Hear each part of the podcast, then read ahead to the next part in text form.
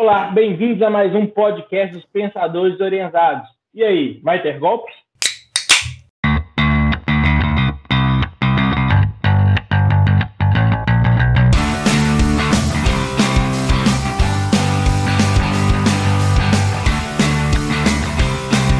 Estou aqui hoje com meus amigos André Meira, Gustavo Gurgel e Igor Figueiredo para falar um pouquinho do que está acontecendo no Brasil, né? E depois da demissão do ministro da Defesa, Fernando Araújo, na última semana de março e primeira semana de abril, os comandantes do Exército, Marinha e Aeronáutica falaram que ia pedir demissão. Aí aconteceu um conturbado lá que acabou com o Jair Bolsonaro ficou sabendo, genocida, e acabou demitindo eles é, antes deles pedirem demissão. E está nessa questão. Isso, o que, que isso vai ter a ver? Isso vai atrapalhar o governo? Tem alguma chance do, do, Jair Bolsonaro tentar dar um golpe de Estado? Como é que, como é que ficamos nessa, nesse sentido? E aí, Gustavo, o que, que você acha disso? Senhores, tudo bem? Pessoal que nos assiste, obrigado. Bom, a gente sabe aí que, que é, a questão militar, né, assim, o envolvimento é, dos militares nos governos, é, faz parte da política de muitos países da América Latina, né? Golpes militares aí aconteceram vizinhos no Brasil e em muitos vizinhos nossos na América Latina. Né? Vamos citar aí Argentina, os mais óbvios, né? Guatemala, Paraguai, entre outros. Aí, né? Só isso, né? só esse histórico de, de instabilidades democráticas em função de interferência militar já é algo que já eh, leva um pouco a sensibilidade desse assunto, né? principalmente nos países que já tiveram esse tipo de, de evento, né? envolvendo Forças Armadas e os governos eleitos. Né? Já em Bolsonaro, quando ele, logo depois de eleito, né, ele, ele inundou o primeiro escalão, o segundo escalão, o terceiro escalão de militares, né? Existia um volume de, de oficiais de, da ativa e da, e, da, e da inatividade, né? Nos quadros do governo, que hoje é criticado por analistas, né? Que dizem que isso é o excesso e pode representar um certo perigo. É, e está em todos esses escalões. Né? É, eu acredito que esses oficiais que acreditaram no governo Bolsonaro, que aceitaram a, a, a oferta de integrar a, o Poder Executivo e suas bases, né, eles tinham ali uma esperança, talvez, aí, de conseguir participar de um governo conservador, mas que tivesse aí uma certa responsabilidade, uma certa probidade, uma certa é, postura política adequada, né? A gente sabe que os militares prezam muito por isso, inclusive, e que fosse aí um, um, um barco que remasse contra as políticas fracassadas de governos anteriores, né? E tudo mais. E com essa daí, Jair Bolsonaro ele tem privilegiado as Forças Armadas no que se refere ao orçamento também, né? É, o volume de, de, dinheiro que tem sido destacado para o Ministério da Defesa tem crescido significativamente pelo fato de ele ser um capitão do Exército, já, já né, aposentado, né? Só que, infelizmente, Jair Bolsonaro parece que ele confundiu um pouco né, o que, que são as Forças Armadas como poder de Estado e o que, que é segurança pessoal ou milícia, né? Então, essa, esse hábito de falar sempre de suas, as minhas Forças Armadas, né? É, e a esperança de que esse oficialato pudesse apoiar incondicionalmente todas as bravatas dele, parece que foi tudo por água abaixo. Né? Mas eu acho que o, o que tem fragilizado tudo isso e tem feito, inclusive, as Forças Armadas revisarem a sua política interna e a sua participação efetiva no governo, são esses eventos de fragilidade que o governo está tendo, que o Bolsonaro está tendo. A gente começa aí a gente pode falar do inquérito das fake news, que isso é uma pedra no sapato do presidente. A gente tem os processos contra os seus familiares, a gente tem é, é a condução da pandemia e da economia que está sendo muito criticada. A gente tem agora os eventos mais recentes, o discurso do presidente da Câmara dos Deputados, Arthur Lira, né, que faz ameaças diretas de usar, inclusive, mecanismos severos contra o executivo, né, ele chega a falar, em outras palavras, de usar a lei 1079, que é a lei do impeachment, né? Acho que é 1079 mesmo. Se eu estiver errando, deve ser 1059. É, e tem essa queda dos ministros aí em função da pressão do Congresso, né? Você vê que o Congresso tem aparecido como uma força significativa, fazendo contraponto e governando também, né? É, definindo alguns critérios para o presidente. E isso surge mais ali dentro daquele grupo que todo mundo conhece, aquele clichêzão do centrão, né? E eu acho que o que mais está é, é, destacando nesse momento, que eu acho que é, dá mais fluidez a essa crise, é esse protagonismo dos governadores, né? Que tem incomodado bastante aí o presidente, né? E, e essa tensão, ela ocorre exatamente em função disso, porque o presidente ele é, chegou inclusive a falar com apoiadores dele na saída do Palácio do, do Alvorada, de que eles poderiam contar com as Forças Armadas é, para agirem contra governadores que, segundo ele, abre aspas, são tiranetes ou tiranos, né? fecha aspas. Então, é, o que a gente tem visto muitos analistas falarem aí é que Jair Bolsonaro ele realmente ele nunca nunca fez sentido para ele a separação política e quartel. Né? a gente sabe que ele tem um histórico não muito favorável dentro do Exército Brasileiro, né? Foi um aguaceiro lá dentro e tudo mais, mas ele vinha cobrando dessas, desses líderes, desses é, oficiais que fazem parte do governo, manifestações públicas favoráveis aos interesses do governo, né? Esse, essa, essa mobilização dos governadores de estado, por exemplo, para fechamento, aquela coisa toda, ele sempre demandou que fossem tidas as manifestações públicas necessárias contra essas restrições, né? E a gente sabe que o Exército não seguiu nessa linha, né? Tanto é que o antigo chefe do Exército, que é o Pujol, ele chegou a, a dizer publicamente que ele apoia o isolamento social é, para fazer parar a transmissão, do, do, ou cessar, ou pelo menos reduzir a transmissão do coronavírus, né? E isso gerou desconforto para o presidente, né? Então, é, é, eu acho que essa contextualização é importante para a gente analisar essa situação aí, que eu acho que agora perdeu um pouco do, do, do fogo, está mais é, amenizada, mas é bom ficar de olho.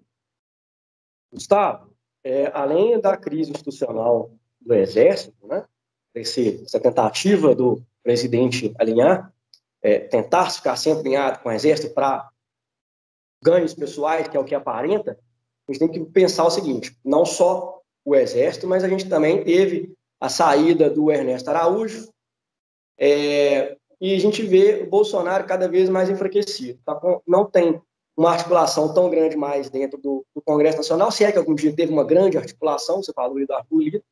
A gente vê que o Bolsonaro ele vem se enfraquecendo nas suas alianças cada vez mais. Ele saiu do partido, então passou a perder apoio de várias pessoas dentro do partido, perdeu nomes importantes no ministério, no caso, por exemplo, do Adam Weintraub. É, a gente vê que Damares não aparece mais nos holofotes. Né? Ricardo Salles está na Berlinda, muita pressão para a saída do Ricardo Salles, inclusive pressão estrangeira. Né? Então a gente vê que Bolsonaro está passando por um momento de estar acuado ele está apanhando de todos os lados. E essa tentativa desse alinhamento com o Exército, com as Forças Armadas, né, desculpa, as Forças Armadas, parece que não funcionou do jeito que ele queria. Então, a intenção dele de tirar é colocar alguém um pouco mais alinhado, né, igual a gente já estava falando aqui antes da gravação. É, muito se especula sobre uma tentativa de golpe, saíram porque rolou tentativa de golpe, e eu acho que a gente fica um pouco preocupado porque a gente não tem informação nenhuma de dentro do governo. Nem quem saiu, nem quem está lá, passa para o cidadão comum, para nós, informações de grande relevância para poder explicar o que está acontecendo neste caso específico. No caso da Ernesto Araújo, a gente sabe que foram por várias pressões, é, pressão da China, pressão é, é, é, de dentro do Congresso e tudo, das Forças Armadas deixa a gente com um pouco mais de receio, porque a gente não sabe exatamente o que, que vem se passando. E a gente tem, acaba ficando com medo pelo histórico é, do, das, das Forças Armadas na história do Brasil. Você falou do histórico dos golpes na América Latina, né? E a gente sabe que o Brasil tem é, um histórico muito grande de intervenção militar dentro do governo. Não só no golpe de 64, mas quando o Brasil desde que o Brasil se torna república, o Brasil se torna república a partir de um golpe militar. e retira Dom Pedro II e entra, enfim, com um governo militar. E a, essa participação militar é muito forte. E a gente fica com esse receio. É, desde que foi criado o Ministério da Defesa, é o segundo ministro militar que saiu, né? Foi um foi colocado com Temer, agora saiu o Azevedo e agora vai, vai ter a entrada do Braga Neto. Para quem tem uma noçãozinha de teoria de Estado, né, teoria geral de Estado, sempre se fala que o ideal é não ter no Ministério da Defesa um militar. O ideal é sempre ter um civil. E esse alinhamento militar, ele sempre vai deixar o brasileiro com medo. Nós temos hoje quase metade dos ministros. Isso está previsto, inclusive, na Constituição, André. Foi bom você ter falado isso. Está previsto na Constituição. Pois é, e hoje nós temos quase metade dos ministros que são militares. Né? A gente sabe que existe por parte de Bolsonaro e dos militares, da ala militar, um corporativismo muito grande. Você falou sobre a questão do, do orçamento, não só a questão orçamentária, mas teve uma, uma, um racha muito grande nos governos passados por causa da, da, da Comissão da Verdade, né? que incomodou muitos militares. Então, Bolsonaro resgata os militares, traz essa questão do, do orçamento e tudo, e vem com todo esse corporativismo. E esse alinhamento corporativista, ele é tão medonho, mas tão medonho, que a gente vê gente do alto escalão militar indo contra, inclusive o vice-presidente dando a entender que quando a política entra no quartel, a, a disciplina militar acaba. E a gente vê pela nossa história que isso é complicado, né? Desde depois da Guerra do Paraguai, essa disciplina se perde, né? Enfim, não vou entrar muito na, na questão histórica, não, mas para quem estiver assistindo a gente gostar da parte histórica, procura saber a importância do papel da, do Exército Brasileiro quando o Brasil foi formada a República, e anotem o nome, Benjamin Constant, e o que, que esse nome fez dentro do Exército Brasileiro, para a gente ver é, é, os problemas que isso pode acarretar dentro do, além do golpe de 64, que problema que isso pode acarretar. É, não, é, assim, essa mudança da última semana, né, que aconteceu propriamente no dia 30 de março, foram troca de seis ministérios. Eu acho que tem um fator simbólico aí também. Os seis ministérios foram Relações Exteriores, Defesa, Casa Civil, Secretaria de Governo, Justiça e Advocacia Geral da União. O primeiro ponto que eu acho que teve essa movimentação, é, eu acho que foi para tirar um pouco do holofote da pressão que o governo ele detinha na, na questão sobre o combate do coronavírus. Né? Essa semana que passou foi uma semana pior ainda né, para o Brasil.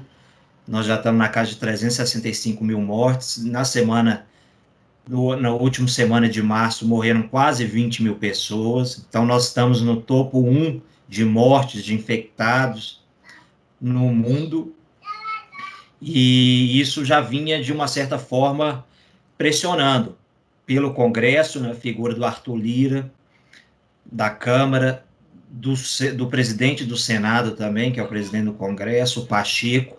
Então, de, todas a, de todos os lados, já vinham se falando que já estava na hora do governo reagir. Um ano depois da pandemia é criado um parece até parece que é até brincadeira, né? Criou-se uma força-tarefa de combate à pandemia um ano depois. Então eu vejo esse movimento dele para exatamente mudar um pouco o foco a, da mídia. Então ele, ele é bom de fazer isso, né? Ele adora criar polêmicas, é, inflamar situações. Então, você trocar seis ministérios, isso daí né, é o que vai repercutir no Brasil. Mais propriamente na, na, no Ministério da Defesa, né, onde que a gente, onde que pauta a nossa conversa aqui hoje, é, o Fernando Azevedo, o, o ministro, eu digo que ele caiu atirando porque ele também, lógico que ele não foi contra o presidente, ele fez uma carta, inclusive, muito cordial, agradecendo, o que é protocolar, né, de, de figuras públicas de se fazer. mas nos bastidores a gente sabe que é, ele saiu por conta de uma discordância que há entre o presidente, o seu, o seu antigo ministro da Defesa e os representantes das Forças Armadas, né? Exército, Aeronáutica e Marinha. Mais explicitamente, por conta da, daquilo que é, daquele programa que nós já gravamos, do antibolsonarismo e antipetismo, que é um reflexo da, da decisão do STF em inocentar e anular os processos do Lula na Lava Jato. O que, que o presidente esperava? Ele esperava que se tivesse ali um Vila Lobos, para quem não recorda, Vila Lobos era o anterior é, general né, das Forças Armadas, comandante. Boas, Vilas Boas. Vilas Boas, obrigado. Vilas Boas. E ele, ele esperava um tweet, ele esperava uma manifestação do comandante das Forças Armadas indo contra essa, essa decisão da segunda turma do STF. Só que o nosso presidente ele tem que entender, e eu acho que isso ainda não está muito claro para ele, que ele vive numa democracia com pessoas que têm pensamentos diferentes das dele e não necessariamente tem que é, concordar com tudo ou seguir é, a tutela ou, ou fazer os caprichos que o presidente quer. Então parece que ele ainda, dentro desses já dois anos, caminhando para três anos de, de governo, ele ainda não entendeu a posição que ele exerce, né? De um país plural, é, multicultural, e não é só aquele rebanho dentro daquele núcleo central que ele, que ele convive. Então isso daí criou um atrito. E as Forças Armadas já vinham tendo esse atrito, isso já é notório, porque ele sempre fala em nome das Forças Armadas. Isso daí não reflete uma realidade hoje dentro da instituição. Por quê? As Forças Armadas, elas são forças de Estado, não é de governo. O governo vai sair Jair Bolsonaro, vai entrar outro, são pessoas, vão mudando. Isso daí é instituição de Estado, tá aqui para proteger o Brasil. Não é fazer capricho ou é, embarcar em devaneios de, de presidente é, seja ele qual for. Então, eu acho que isso foi um reflexo, e respondendo a nossa pergunta provocativa, é, eu acho que não vai ter golpe. E o reflexo disso é exatamente a saída dos três comandantes. Porque isso deixa é, uma imagem muito forte de desvínculo. Olha, né, nós servimos ao país, nós não servimos ao governo. Então, se você não está satisfeito e nos bastidores nós entendemos qual que era a sua intenção junto com o ministro da Defesa, o que que você vinha pressionando para que nós manifestássemos, nós não vamos fazer isso, como diz o outro, cada um no seu quadrado. Então, se seu problema com Lula, com PT, com quem quer que seja, né, que você trata no âmbito político e não envolva é, forças né, bélicas, militares, para dentro dessa, de, dessa pauta. E aí, o dia 30 de março, ele é representativo porque no dia 31 é feita a nomeação do novo ministro da Defesa, Braga Neto. E esse ministro também é um ex-comandante, né, um ex-general, patente alta, do Exército Brasileiro. Nesse mesmo dia, se a gente voltar 57 anos atrás, em 64, é onde que é feito o golpe militar. Então, por que, que eu acho que tem um simbolismo e uma representatividade gigantesca nesse ato e nesse momento, especificamente nesse dia? Porque ele queria alguém ali que o Braga Neto já né, tá, já está se dizendo que ele é um soldado do Bolsonaro. E aí a gente pode talvez analisar o Braga Neto é do Rio de Janeiro também, é, já né, teve participações em governos anteriores, etc. Então, ele já é um cara calejado ali no, no Planalto e em Brasília. Então, ele emite também uma carta, né, uma carta é, em comemoração, se há o que comemorar, né, é, visto o que aconteceu há 57 anos atrás e o que veio a representar aquilo para fechar minha fala, eu acho que esse primeiro momento, todas essas mudanças que acontecem, vêm, um, para tirar o foco da pandemia, dois, para poder dar espaço para o central. Então ele vai precisar, ele está ele tá incapaz, ele está sem poder de governabilidade, ele está isolado. Então ele já faz algumas trocas e diz que essa semana agora que nós estamos entrando em início de abril devem ter mais duas trocas. É, diz, né, está se especulando o meio a, o ministro do meio ambiente também cair da secretaria de governo. Então dois ministérios que provavelmente devem ser alterados.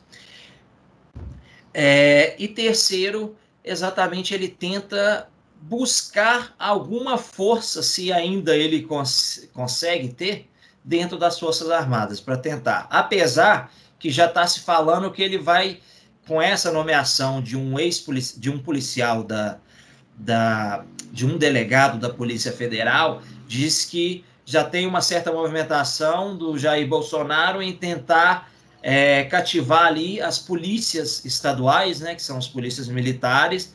Hoje a gente vê governadores e prefeitos, dentro de uma pandemia, exercendo poderes até maior que o presidente, porque ali foram é, foi chancelado pelo STF. Então eu acho que isso tudo fere o ego do presidente, então ele tenta de certa forma retomar isso e causa todo esse transtorno e alvoroço que a gente está vendo aí acontecer. Mas aí eu quero saber de vocês. Quais vocês acreditam que talvez ele possa dar um passo ainda mais agressivo é, em buscar? Porque a gente, agora, essa semana, a gente já viu essa questão da, dos cultos e igreja. O Cássio Nunes, agora, esse final de semana, que a gente hoje a gente está gravando dia 4 de abril, o ministro do STF indicado pelo Jair Bolsonaro, Cássio Nunes Marques, também na canetada já, vamos dizer, liberou, né, para cultos e religião, parece que deve viver em outro mundo, né, parece que não morre ninguém aqui no Brasil, que não existe pandemia, não sei o que, que passa na cabeça dessas pessoas, e aí ele já fez essa, essa, essa, essa concessão, vamos dizer assim, não sei se isso vai para plenário ou não, porque está muito fresco. Se eu não me engano, foi no dia de ontem, dia 3 de abril. Ou seja, ele já utiliza é, de, um, de uma indicação, né, indiretamente, porque a gente, a, a gente acredita que é assim que os bastidores se dão, mas a gente não tem é, os fatos concretos, porque é muito difícil a gente descobrir isso. E é exatamente isso, né? Como é que ele vai fazer um negócio dessa canetada e sendo que não sabe nem, tipo, igual a gente está falando, né? A, a peste negra, um dos maiores movimentos para ela aumentar, né? A gripe, não, a gripe espanhola foi literalmente os encontros em igrejas, né? Fez o que ela aumentar o nível assustadoramente desse jeito. Mas só com, com, concordo, com, concordando com, uma, a, fala, a fala do Igor, a fala do André, Gustavo do André, é o seguinte, é, a gente tem que ver que o governo Bolsonaro ele é um governo que precisa do aval de tudo. Tudo ele tem que ter alguém que dá o aval para o que ele falou. E normalmente tudo que ele fazia, ele falava assim, não, mas eu estou amparado pelos militares, mas eu estou amparado pelos militares. Sempre era a fala dele naquele cercadinho que ele tem lá, que ele, ele recebe seus fãs e apoiadores. E não estava acontecendo isso mais porque os militares já não estavam dando essa abertura. Concordo com o Igor que para nos dois primeiros pontos dele, e eu acredito que é, isso tudo veio a calhar a partir desses dois pontos. É, primeiro, que é a questão de não estou não sei não sei governar, não estou conseguindo governar, está todo mundo batendo por causa da pandemia e eu tenho que tirar o foco. E a gente pode ver que toda vez que tem alguma coisa em foco no Jair Bolsonaro, alguma coisa que falando mal dele, ele cria alguma coisa maior para tirar esse foco. E essa questão de troca de ministros, essa guerra com, essa briguinha com os generais das Forças Armadas, para mim, foi uma maior cortina de fumaça para isso tudo que está acontecendo. É, e também esse alinhamento com o Centrão. O Centrão já estava vendo que o Jair Bolsonaro não, provavelmente não, não se, se será reeleito em 2022, que vai ter uma briga muito grande com isso ainda mais com a possível volta da candidatura do Lula, que hoje ele pode ser elegível, mas a gente não sabe como é que é o dia da manhã. Então eles estavam vendo que a briga ia ser bem forçada. Então eles começaram a distanciar um pouco. O Jair Bolsonaro falou assim: eu tenho que trazer esse povo de volta.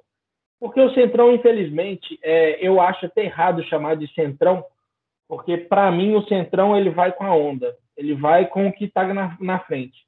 Quem vai dar mais poder para eles é com quem ele vai. Então, não importa se é direita ou esquerda, quem vai dar mais poder vai. Para mim, centro seria diferente. Centro, uma pessoa de centro político, que o pessoal hoje repudia, é aquela que concorda com alguns pontos da esquerda e concorda com alguns pontos da direita, né? Eu acho que também isso deve ser levado em conta, igual a gente já falou em outros programas de direita e esquerda, que quando você concorda com um ponto da direita, você já vira direita automaticamente, quando você concorda com um ponto da esquerda, você já vira esquerda automaticamente. E eu, eu vejo mais essa questão de tirar esse foco da pandemia, que igual o Igor comentou também, é, os governadores e, e prefeitos estão tendo mais luz do que o Bolsonaro. O Bolsonaro toda hora fala que ele não consegue trabalhar, ele toda hora fala que o trabalhador tem que trabalhar, sendo que ele não trabalhou. Ele não trabalhou para ter vacina, ele não trabalhou para trazer a vacina para o Brasil. Foi oferecido para ele várias vezes as vacinas, a vacina da Pfizer foi oferecida, e a primeira coisa que ele falou foi de vir a Jacaré, sendo que ele poderia ser o primeiro país a conseguir comprar mais vacinas da Pfizer. Hoje a gente tá, já sabe que o estoque dos Estados Unidos vai sobrar vacina, ou seja, de tanta vacina que eles compraram. Teve que um ex-presidente, ex-presidiário, conversar com o Joe Biden para pedir que, quando se sobrar vacina, você vender para o Brasil Olha onde já se viu isso, sendo que essa articulação política tinha que ser feita pelo presidente ou pelo ministro das Relações Exteriores, que caiu, porque era uma bosta de ministro, só sabia falar merda. Eu vejo mais esse ponto, sabe? Esse ponto de, de acobertar a pandemia. Não vejo que vai ter golpe, não vai ter golpe. O negócio é, foi só para poder botar medo na população e a população parar de falar do presidente em questão da pandemia. Ô, Ricardo, gostei da sua fala, concordo bastante com o que você falou. Inclusive, gostei muito da sua colocação sobre o Centrão. Também não gosto dessa nomenclatura, não. Mas eu queria só fazer um, um parênteses aqui, a fala do Igor. O Igor, você falou que o STF chancelou os governadores e é, prefeitos com a questão da gestão da, do coronavírus. O Ricardo falou que o, Bolsonaro não trabalhou. E é verdade, Bolsonaro não trabalhou. Né? Fez muita, muito, falou demais, muita bobagem e não fez nada. Agora, o STF, tem que tomar cuidado com, com não a sua fala em si, não, acho que não foi o que você tentou dizer, mas algumas pessoas usam essa questão do STF, o próprio Bolsonaro, para falar que o STF tirou poderes do Bolsonaro e deu os poderes para governadores e prefeitos. Isso não aconteceu, o STF nunca fez isso, tá? Só para deixar claro que a gestão da saúde ela é responsabilidade conjunta da União, dos estados e dos municípios. Então o STF não fez nada contra Bolsonaro e nada de dar poder a mais para o pessoal. Só para complementar essa frase do Igor, não estou falando que o Igor quis dizer isso, não, mas algumas pessoas usam isso como argumento. E não é, não é verdade. Eu vou retomar aqui, senhores, até uma provocação que o Igor fez, né? É, eu acho, Igor, que o presidente tem dado passos agressivos é, sistematicamente. Eu também acredito que a gente não esteja no, no limite para um golpe militar, uma ruptura violenta institucionalmente falando, não, mas é, ele tem tensionado o sistema de forma sistemática. Né? O negócio dos tweets que você comentou, que a gente tratou agora há pouco, é muito interessante porque isso mostra que em um determinado momento lá atrás, esses oficiais, esses militares que integram o governo Bolsonaro, eles também se assanharam, né, em alguns momentos durante o governo, né? Eles também gostaram de interagir nesse ambiente, né? Um tweet que o Vilas Boas, então, né, chefe da, do Exército Brasileiro, ele faz comentários que para o Supremo Tribunal Federal ficou parecendo que ele estava fazendo uma pressão para que não fosse votado um habeas corpus favorável a Lula lá em 2018. Né? Então, o STF entendeu isso como uma espécie de pressão, né? Ameaçando. O STF chegou a entender isso. Né? Mas esse assanhamento do, desses militares no governo Bolsonaro já vem emitindo sinais de arrefecimento, pelo menos desde o ano passado eles mesmos estão percebendo a canoa furada no qual embarcaram.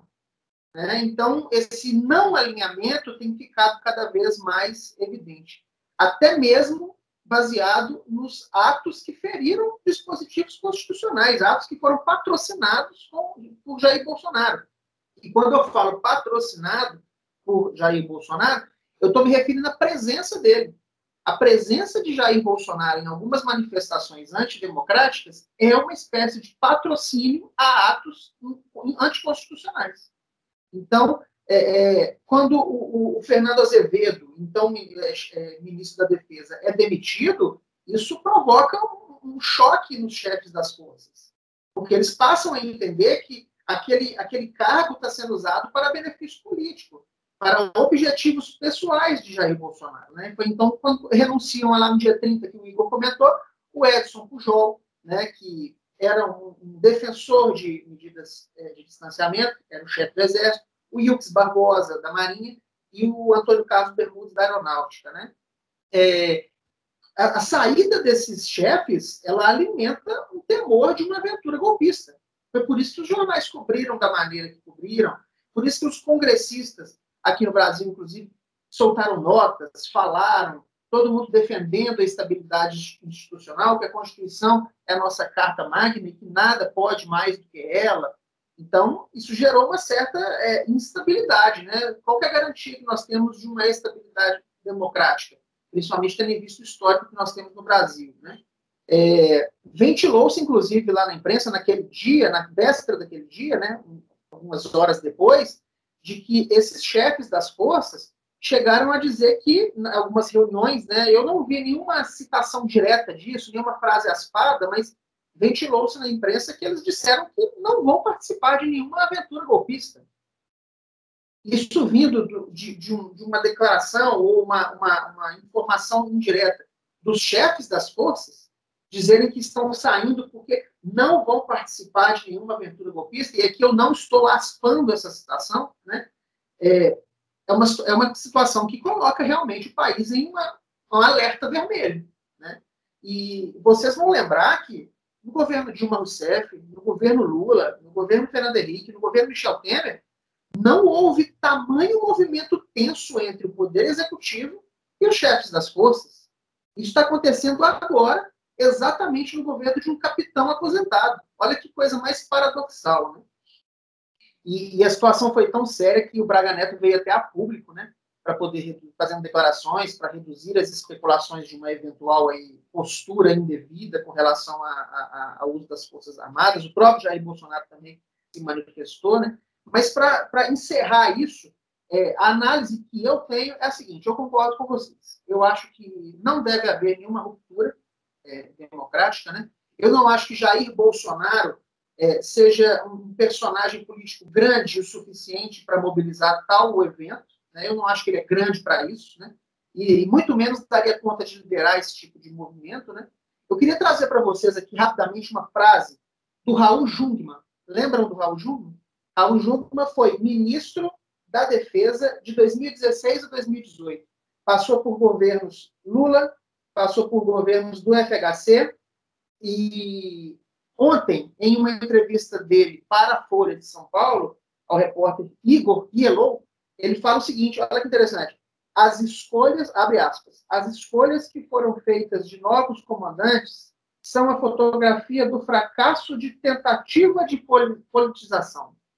Eles estão em linha com os que saem, não se disporão a qualquer ideia autoritária. Os, milita os militares estão indisponíveis para qualquer ato antidemocrático. Um cara que foi um chefe civil do Ministério da Defesa. Né? Então, é, a gente sabe que Bolsonaro tem um apoio significativo aí na oficialidade, né? não sei se a gente, a gente pode falar, né? no seio dos, dos, dos militares, né? da oficialidade, vamos dizer. É, tem um apoio significativo? Tem, com certeza. Se você for dentro desses ambientes, é, Jair Bolsonaro é o, o representante para eles a partir do ano que vem, nas eleições.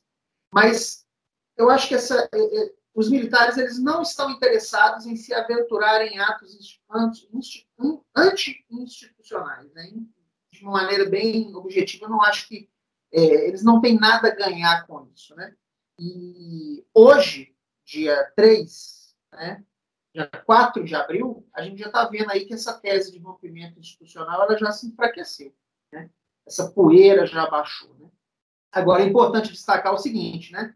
O, a Comissão de Fiscalização e Controle lá da, da Câmara dos Deputados já convocou o ministro atual da Defesa, o Braga Neto, para prestar esclarecimentos. Né? E eu queria destacar uma outra frase que é do deputado Elias Vaz, dessa comissão, ele do PSB de Goiás. Abre aspas. Sem dúvida nenhuma, houve um movimento do presidente que fracassou. Para nós, vai ser importante ouvir o ministro sobre essas circunstâncias. Como se desdobrou isso? Este aspecto não foi resolvido. Ficou claro que, mais uma vez, Bolsonaro flerta com o golpe. Fecha aspas. Então, eu acho que realmente a gente não está nem perto disso, mas como o Gaspari lembrou num artigo dele recente, né, é, logo depois desses eventos, ele lembrou uma frase de Castelo Branco antes do golpe militar de 64. Castelo Branco disse o seguinte é, é, para repórteres a quem ele foi perguntado. Né? Abre aspas. Não sendo milícia, as Forças Armadas não são armas para empreendimentos antidemocráticos. Destinam-se a garantir os poderes constitucionais e sua coexistência. Fecha aspas. Logo depois dessa frase, o que, que acontece em 31 de março de 64? O golpe militar. Poxa, Gustavo, mas você está fazendo uma profecia de um caos. Não. A gente só está retomando os eventos históricos como um aprendizado porque pode não parecer, mas a democracia é um sistema muito frágil. E eu acho que a gente tem que manter a vigilância. Assim como o primeiro presidente do regime militar lá atrás declarou publicamente isso que eu acabei de compartilhar com vocês e deu no que deu, por que, que a gente não pode ficar com as antenas ligadas agora? Então, eu acho que o alerta amarelo, no mínimo, tem que ficar ligado, porque a nossa democracia, eu acho que ela está bem instável e por provocações de tensão do nosso presidente. Eu acho que é isso.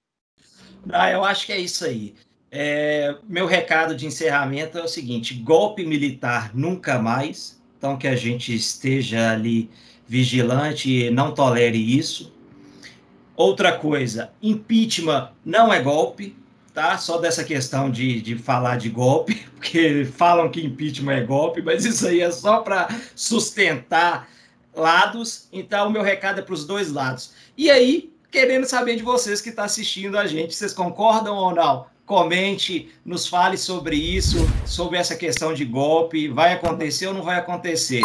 Então, que ficamos aí ativos e lutemos contra retrocesso do nosso Comenta país. Comenta aqui embaixo, né, Igor? Comenta aqui embaixo. Comenta aqui embaixo. Se inscreva, curta e compartilhe esse vídeo. E eu acho, concordo com o Gustavo, vamos deixar o alerta ligado. Agora, falando em milícia, povo do Rio de Janeiro, fica com o alerta em vermelho aí. Uma última provocação é, o Ricardo falou que cortina de fumaça. Cuidado, hein? Onde a fumaça, há fogo. Há fogo. Valeu. Abraço.